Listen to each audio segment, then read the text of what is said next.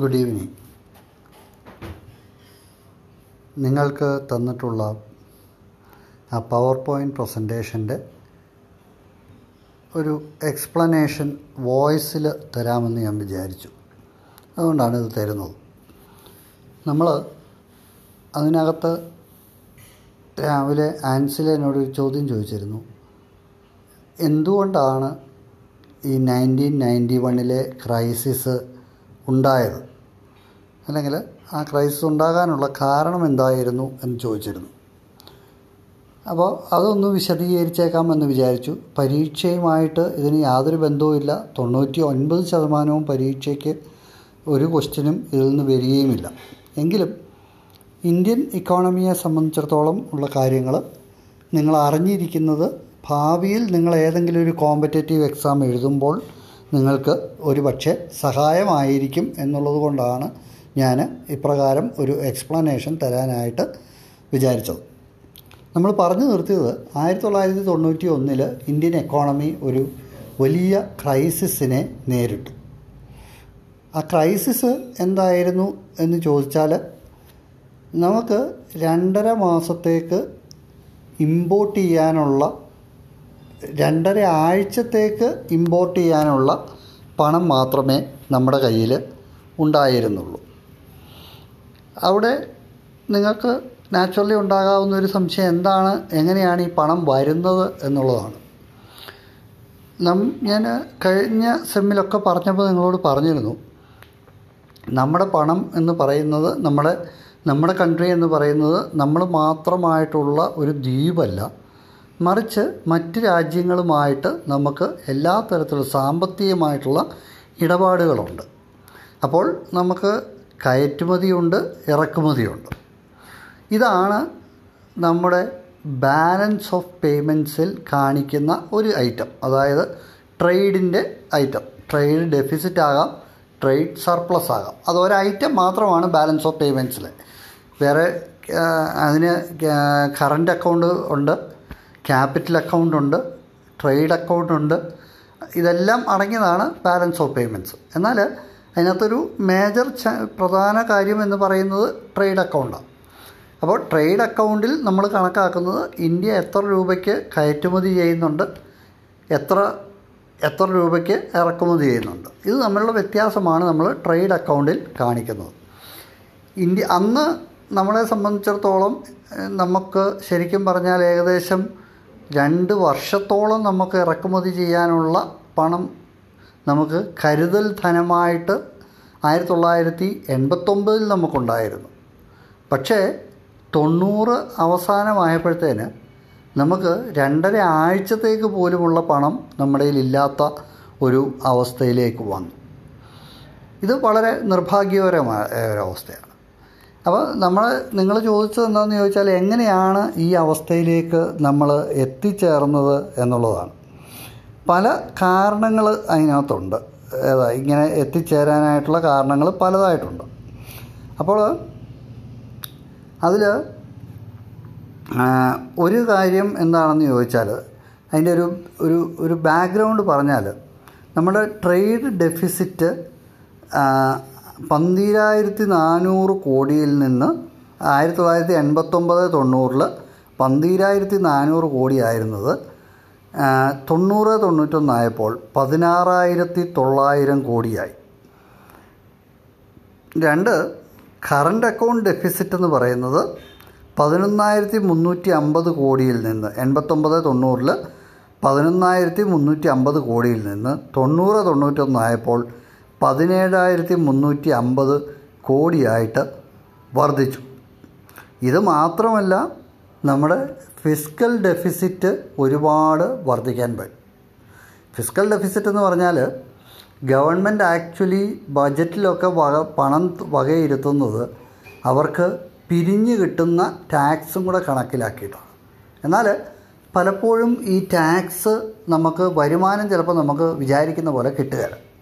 അപ്പോൾ ഈ ഗ്യാപ്പ് അതായത് വരുമാനമില്ലായ്മയും നമ്മൾ ആക്ച്വലി സ്പെൻഡ് ചെയ്ത എമൗണ്ടും തമ്മിലുള്ള ഗ്യാപ്പ് കണ്ടുപിടിക്കേണ്ട ചുമതല അതല്ലെങ്കിൽ അതിനുള്ള പണം എവിടെ നിന്നുണ്ടാകും എന്ന് കണ്ടുപിടിക്കേണ്ട ചുമതല ഗവൺമെന്റിനുള്ളതാണ് ഈ ഗ്യാപ്പ് ഏഴ് ശതമാനമായിട്ട് ജി ഡി പിയുടെ ഏഴ് ശതമാനമായിട്ട് ഉയർന്നു. എന്ന് പറഞ്ഞാൽ നൂറ് രൂപയ്ക്ക് നമ്മൾ പ്രൊഡ്യൂസ് ചെയ്യുന്നുണ്ടെങ്കിൽ ഏഴ് രൂപയിൽ ഏഴ് രൂപയും കഴിഞ്ഞ കൊല്ലത്തെ ഈ വരുമാനം കണ്ടെത്താനായിട്ടാണ് നമ്മൾ ഉപയോഗിക്കുന്നത്. അപ്പോൾ തീർച്ചയായിട്ടും അത് വളരെ ഡിസൈസീവായിട്ടുള്ള ഒരു കാര്യമാണ്. ദെൻ അപ്പോൾ ഇതൊക്കെ ഈ ഒരു സിറ്റുവേഷനിൽ എത്തിയത് കൊണ്ടാണ് നമുക്ക് എന്തുണ്ടായത്? ഇങ്ങനൊരു ക്രൈസിസ് ഉണ്ടായത് ക്രൈസിസ് ഉണ്ടാകാനുള്ള ഒരു കാരണം. അപ്പോൾ ക്രൈസിസ് ഉണ്ടാകാനുള്ള മറ്റൊരു കാരണം എന്താണെന്ന് വെച്ചാൽ നമ്മുടെ ഇൻഡസ്ട്രിയൽ പോളിസിയുടെ നെഗറ്റീവ് വശങ്ങൾ അതായത് നമ്മൾ ഒരിക്കലും ഒരു പ്രൈവറ്റ് ഇൻഡസ്ട്രീസിനെ നമ്മൾ പ്രോത്സാഹിപ്പിച്ചിരുന്നില്ല. അവരെ എവിടെല്ലാം ഞെക്കി മുറുക്കാവോ അവിടെല്ലാം നമ്മളത് ചെയ്തിരുന്നു. അതിനോടൊപ്പം ചെയ്ത ഒരു ക്രൂരത എന്താണെന്ന് ചോദിച്ചാൽ പബ്ലിക് സെക്ടർ യൂണിറ്റ്സ് പലപ്പോഴും നഷ്ടങ്ങളുണ്ടായിരുന്നു. ഈ നഷ്ടങ്ങൾ മുഴുവൻ ഏറ്റെടുക്കാനായിട്ട് മറ്റാരും ഉണ്ടായിരുന്നില്ല ഗവൺമെന്റ് മാത്രമേ ഉണ്ടായിരുന്നുള്ളൂ. അപ്പോൾ നികുതി കൊടുക്കുന്നവന്റെ പണത്തിൽ നിന്ന് വേണം ആ നഷ്ടവും കൂടെ ഗവൺമെന്റ് കൊടുക്കാനായിട്ട്. ഇത് ഒരു കാര്യം. അപ്പോൾ ഈ നമ്മൾ പറയുന്ന ഈ ലൈസൻസ് രാജിന്റെ ഒക്കെ അല്ലെങ്കിൽ യഥാസമയം വേണ്ടതായിട്ടുള്ള ഇൻഡസ്ട്രിയൽ പോളിസിയിൽ വേണ്ടതായിട്ടുള്ള ഭേദഗതി വരുത്താത്തതിന്റെ ഒരു അനന്തര ഫലം കൂടിയാണ് നമുക്ക് ഈ തൊണ്ണൂറ് തൊണ്ണൂറ്റൊന്നിൽ അനുഭവിക്കേണ്ടി വന്നത്. മറ്റൊന്ന് നമ്മുടെ കയറ്റുമതി വസ്തുക്കൾ അധികവും കാർഷിക ഉൽപ്പന്നങ്ങളായിരുന്നു. അതുമാത്രമല്ല ആ അത് തന്നെ നമ്മൾ കയറ്റുമതി ചെയ്യുന്നത് ഈസ്റ്റേൺ യൂറോപ്യൻ രാജ്യങ്ങളിലേക്കാണ് നിങ്ങൾക്കറിയാം അന്ന് ഉണ്ടായത് നിങ്ങൾക്ക് എന്നറിയില്ല അന്ന് സോവിയറ്റ് യൂണിയന്റെ ഭാഗമായിട്ട് കുറച്ച് കമ്മ്യൂണിസ്റ്റ് രാജ്യങ്ങൾ യൂറോപ്പിലുണ്ടായിരുന്നു. അവരെ ഈസ്റ്റേൺ യൂറോപ്യൻ രാജ്യങ്ങളിൽ നിന്നാണ് അറിയപ്പെടുന്നത്. ഹംഗറി പോളണ്ട് അങ്ങനെയുള്ള യൂഗോസ്ലാവിയ ചെക്കസ്ലാവയ്ക്ക ഇതൊക്കെ ഈസ്റ്റേൺ യൂറോപ്യൻ ബ്ലോക്കിൽപ്പെട്ട രാജ്യങ്ങൾ. ഇവരായിരുന്നു നമ്മുടെ കയറ്റുമതി ഇരുപത്തിരണ്ട് ഇരുപത്തി മൂന്ന് ശതമാനം അവർ അവർ അങ്ങോട്ടായിരുന്നു കയറ്റുമതി ചെയ്തിരുന്നത്. ഇതായിരുന്നു അതിന്റെ ജനറലായിട്ടുള്ളൊരു കാര്യം. അപ്പോൾ ഈ കയറ്റുമതി അഗ്രികൾച്ചർ പ്രോഡക്ട്സ് ആയതുകൊണ്ടുള്ള പ്രശ്നം എന്ന് വെച്ചാൽ ഇതിന്റെ ഡിമാൻഡ് നമുക്ക് പെട്ടെന്ന് കൂട്ടാനായിട്ട് പറ്റില്ല. അഗ്രികൾച്ചർ പ്രോഡക്ട്സ് ആർക്കും ഒരുപാട് ഉപി വാങ്ങിക്കാനായിട്ട് ആളുകൾ തയ്യാറാവില്ല. ഫോർ എക്സാമ്പിൾ പൈനാപ്പിൾ പൈനാപ്പിൾ ഒരു സ്ഥലത്ത് കൃഷി ചെയ്യുന്നു. ഒരു ചെറിയ ചെറിയ തരത്തിലൊക്കെ ഡിമാൻഡ് വ്യത്യാസം വരുമെങ്കിലും എന്താ പറയുന്നത് ആളുകൾ വൻ കൂട്ടമായിട്ട് വന്ന് പൈനാപ്പിൾ മേടിക്കുന്ന അവസ്ഥയൊക്കെ വളരെ കുറവായിരിക്കും. അപ്പോൾ അതുകൊണ്ട് അഗ്രികൾച്ചർ പ്രോഡക്ട്സിനെ സംബന്ധിച്ചിടത്തോളം അതിന്റെ ഡിമാൻഡ് പെട്ടെന്ന് കൂട്ടാനായിട്ട് നമുക്ക് സാധിക്കില്ല. ഡിമാൻഡ് ഇൻ ദ സെൻസ് മറ്റൊരു രാജ്യത്ത് അതിന്റെ ഡിമാൻഡ് കൂട്ടുകയും നമുക്ക് കൂടുതൽ കയറ്റുമതി ചെയ്യാനൊന്നും പറ്റുകയില്ല. അതേസമയം അമേരിക്കയിലെ പോലെയുള്ള ഒരു ക്യാപിറ്റലിസ്റ്റ് കൺട്രി ആയിരുന്നെങ്കിൽ അതിന്റെ ഗുണം എന്താണെന്ന് വെച്ചാൽ എല്ലാ രാജ്യങ്ങൾക്കും ഈ മെഷീൻ വേണം. മാത്രമല്ല പല മെഷീനുകൾക്കുള്ള ആവശ്യം വളരെയധികം കൂടുകയും ചെയ്യാമായിരുന്നു അപ്പോൾ ഇതൊരു കാര്യം. അപ്പോൾ ഇങ്ങനെ വരുമ്പോൾ നമ്മുടെ കയറ്റുമതിയും വർദ്ധിക്കുന്നില്ല. എന്നാൽ ഇറക്കുമതിയുടെ കാര്യമാണെങ്കിലോ നമുക്ക് അനുദിനം ഓയിലിനുള്ള ആവശ്യം കൂടിക്കൂടി വരികയായിരുന്നു.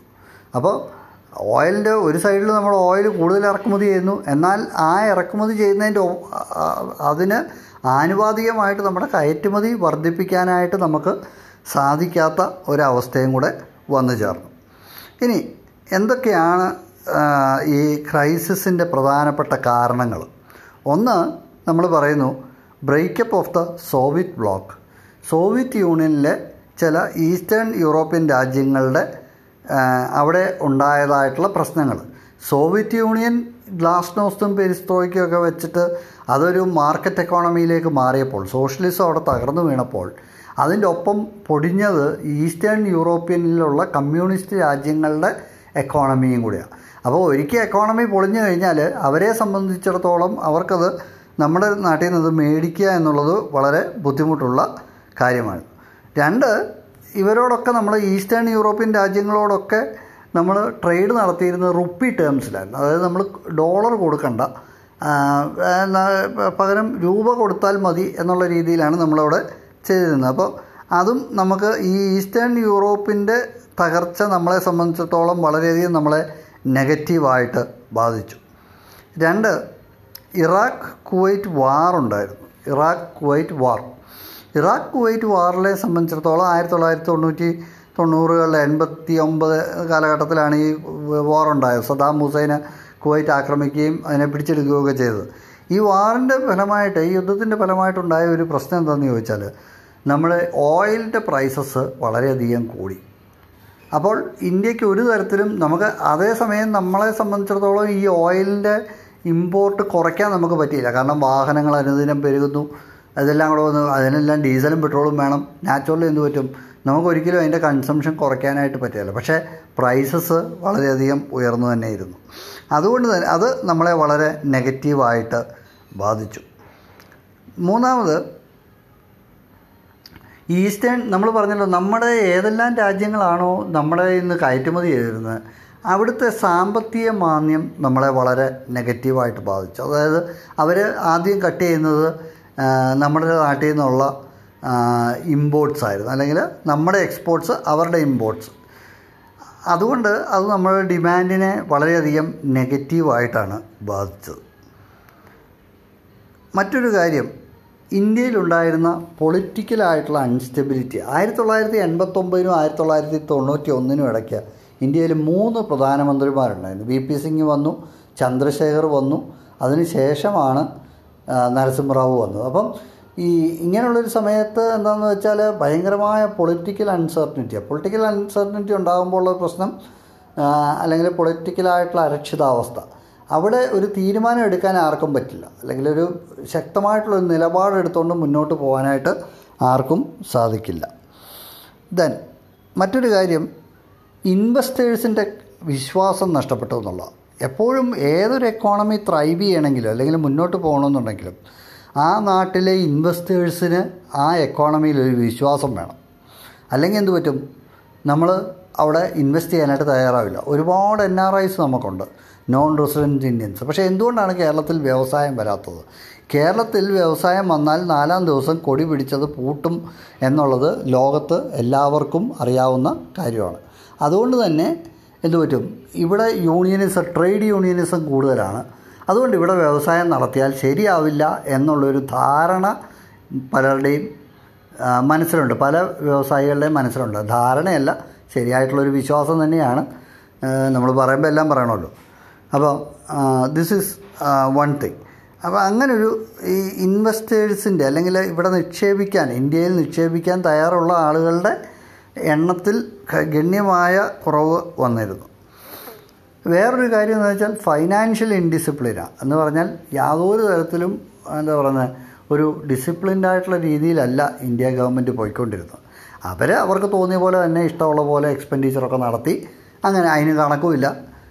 ഒരു രീതിയിലും ഒരു പ്രൂഡന്റ് ആയിട്ടുള്ള ഡിസിഷൻസ് എടുത്തുകൊണ്ട് ഗവൺമെന്റ് പോയില്ല. അതിന്റെ ഫലവും എന്ന് വെച്ചാൽ നമ്മൾ ഈ ക്രൈസിസിലേക്ക് നമ്മളെ കൊണ്ടെത്തിച്ചതാണ്. മറ്റൊരു കാര്യം എന്താണെന്ന് ചോദിച്ചാൽ നോൺ ഓയിലായിട്ടുള്ള ഇമ്പോർട്ട്സ് അതായത് ഓയിൽ മാത്രമല്ല മറ്റ് കാര്യങ്ങളുണ്ട്. അതിന്റെയും വർധനവിൽ ഉണ്ടായ കാരണം നമ്മുടെ ഇറക്കുമതി കൂടുതലും കയറ്റുമതി കുറവുമായി പോയി. ദെൻ എക്സ്റ്റേണൽ ഡെറ്റിൽ പൊതുകടം വിദേശ കടത്തിൽ ഉണ്ടായ വർധനവ്. അപ്പോൾ ഈ വർധനവ് കാരണം ഉണ്ടാകുന്ന പ്രശ്നം എന്താണെന്ന് ചോദിച്ചാൽ ഇത് ഇതിന് പലിശ കൊടുക്കണം ഇതിന്റെ പലിശകൾ വരുന്നുണ്ട്. അപ്പോൾ അത് ഈ പലിശ ഇത് ഇതിന്റെ പലിശ കൊടുക്കുമ്പോൾ ഉള്ള പ്രശ്നം എന്താണെന്ന് വെച്ചാൽ നമുക്ക് അതിൽ കൂടുതലൊരു വളർച്ചാ നിരക്കുണ്ടെങ്കിൽ മാത്രമേ നമുക്ക് അത് മുതലാക്കാനായിട്ട് പറ്റുള്ളൂ. കാരണം പലിശയും കൊടുത്ത് പിന്നെ ഇത് കടമെടുത്ത് ഈ വ്യവസായം നടത്തിക്കൊണ്ട് പോകാനായിട്ട് ആരെക്കൊണ്ടും സാധിക്കില്ല. അപ്പോൾ ഈ എക്സ്റ്റേണൽ ഡെറ്റ് കൂടുന്നതനുസരിച്ച് നമുക്ക് ബാക്കി കാര്യങ്ങളെല്ലാം വളരെ ബുദ്ധിമുട്ടായിട്ട് വരും. എന്ന് പറഞ്ഞാൽ നമ്മുടെ എക്കോണമി ഡെവലപ്പ് ചെയ്യുന്ന കാര്യത്തിൽ തന്നെ നമുക്കൊരു ബുദ്ധിമുട്ട് നേരിടുന്നതാണ്. അപ്പോൾ ഇത്രയും കാര്യങ്ങൾ വന്നതുകൊണ്ടാണ് എന്ത് പറ്റിയത്? നമ്മുടെ ബാലൻസ് ഓഫ് പേയ്മെന്റ് സിറ്റുവേഷൻ വളരെ വേഴ്സായത് അതിനെ തുടർന്ന് എന്തുപറ്റി നമുക്ക് നിക്കക്കളി ഇല്ലാതായപ്പോൾ വന്നപ്പോൾ നമ്മൾ പറഞ്ഞു അതുവരെയൊക്കെ നമ്മൾ ഐ എം എഫിനെയും വേൾഡ് ബാങ്കിനെയും ഒക്കെ നമ്മൾ തടുത്തു നിർത്തി. ഇന്ത്യയിലോട്ടൊന്നും കയറണ്ട നിങ്ങൾക്ക് ആർക്കും ഇവിടെ ഒന്നും ചെയ്യാനില്ല എന്നൊക്കെ പറഞ്ഞ് നിർത്തിയതാണ്. പക്ഷേ ഈ ഒരു പ്രശ്നം വന്നതോടുകൂടെ എന്ത് സംഭവിച്ചു? നമ്മൾ അവരുടെ അടുത്തോട്ട് ചെന്നു. അങ്ങനെ U S dollar two point two billion dollar നമുക്ക് കടം തരാമെന്ന് പറഞ്ഞു. പക്ഷേ എന്ത് അവർ ചോദിച്ചു? പകരം ഗോൾഡ് നമ്മൾ പ്ലഡ് ചെയ്യണമെന്ന് പറഞ്ഞു. അപ്പോൾ ഇന്ത്യയുടെ റിസർവ് ബാങ്കിന്റെ കൈവശം സൂക്ഷിച്ചിരുന്നതായിട്ടുള്ള ഗോൾഡ് അത് അറുപത്തിയേഴ് ടണ്ണ് ഗോൾഡാണ് നമ്മൾ പണയം വെച്ചത്. നാൽപ്പത്തേഴ് ടണ്ണ് നമ്മൾ കൊണ്ടുപോയി ബാങ്ക് ഓഫ് ഇംഗ്ലണ്ടിൽ ഇന്ത്യ അവരുടെ യു കെയുടെ റിസർവ് ബാങ്കാണ് അവിടെയും ഇരുപത് ടണ്ണ് യൂണിയൻ ബാങ്ക് ഓഫ് സ്വിറ്റ്സർലൻഡിലും കൊണ്ടുപോയി വെച്ചിട്ടാണ് നമുക്ക് ആവശ്യമുള്ള പൈസ അതായത് അറുന്നൂറ് മില്യൺ ഡോളർ നമുക്ക് റേസ് ചെയ്യാനായിട്ട് പറ്റിയത്. എന്തിനാ? ഈ ബാലൻസ് ഓഫ് പേയ്മെൻസിന്റെ ഡെഫിസിറ്റ് തീർക്കാനായിട്ട്. അതോടൊപ്പം ഈ ഐ എം എഫ് പറഞ്ഞ ഒരു കാര്യമാണ്. നിങ്ങൾക്ക് വെറുതെ പൈസ തരാൻ പറ്റില്ല. നിങ്ങളുടെ എക്കോണമിയുടെ സ്ട്രക്ചർ മുഴുവനും മാറ്റിയാലേ ഞങ്ങൾ നിങ്ങൾക്ക് പൈസ തരുള്ളൂ. കാരണം അങ്ങനെ ഒരു സ്ട്രക്ചറലായിട്ടുള്ള ചേഞ്ച് ഉണ്ടായാൽ മാത്രമേ എന്ത് ചെയ്യാനായിട്ട് പറ്റുള്ളൂ? നമുക്ക് രക്ഷപ്പെടാനായിട്ട് പറ്റുള്ളൂ. ഇപ്പം ഇപ്പം തീരെ ക്ലാസ്സിൽ കയറാത്ത ഒരു കുട്ടി അവൻ വന്ന് ഒരു ദിവസം ഒരു സ്വഭാവത്തിൽ ക്ലാസ്സിൽ കയറാൻ തീരുമാനിച്ചാൽ എല്ലാ ടീച്ചേഴ്സും അവനോട് പറയുന്ന ഒരു കാര്യമുണ്ട്. നീ ബുക്ക് വാങ്ങിക്കണം. നോട്ട് ക്ലാസ്സിൽ നന്നായിട്ട് എഴുതണം. പിന്നെ ചില കാര്യങ്ങൾ പഠിക്കുന്നതിന് പറഞ്ഞു കൊടുക്കും. അപ്പോൾ ഇതുണ്ടെങ്കിൽ മാത്രമേ അവൻ എന്ത് ചെയ്യാൻ പറ്റുള്ളൂ? ഒരു അവൻ ആ എക്സാമിനേഷന് വിജയിക്കാനായിട്ട് പറ്റുള്ളൂ. അപ്പോൾ ഇത്രയാണ് നമ്മുടെ ഈ രാവിലെ എടുത്ത ക്ലാസ്സിന്റെ ഒരു സമ്മറി എന്ന് പറയുന്നത്. ഞാൻ ആ പവർ പോയിന്റ് പ്രസന്റേഷൻ തന്നിട്ടുണ്ട്. വായിച്ചു നോക്കുക. നിങ്ങൾ എൻജോയ് ചെയ്യും എന്ന് തന്നെ പ്രതീക്ഷിക്കട്ടെ. താങ്ക്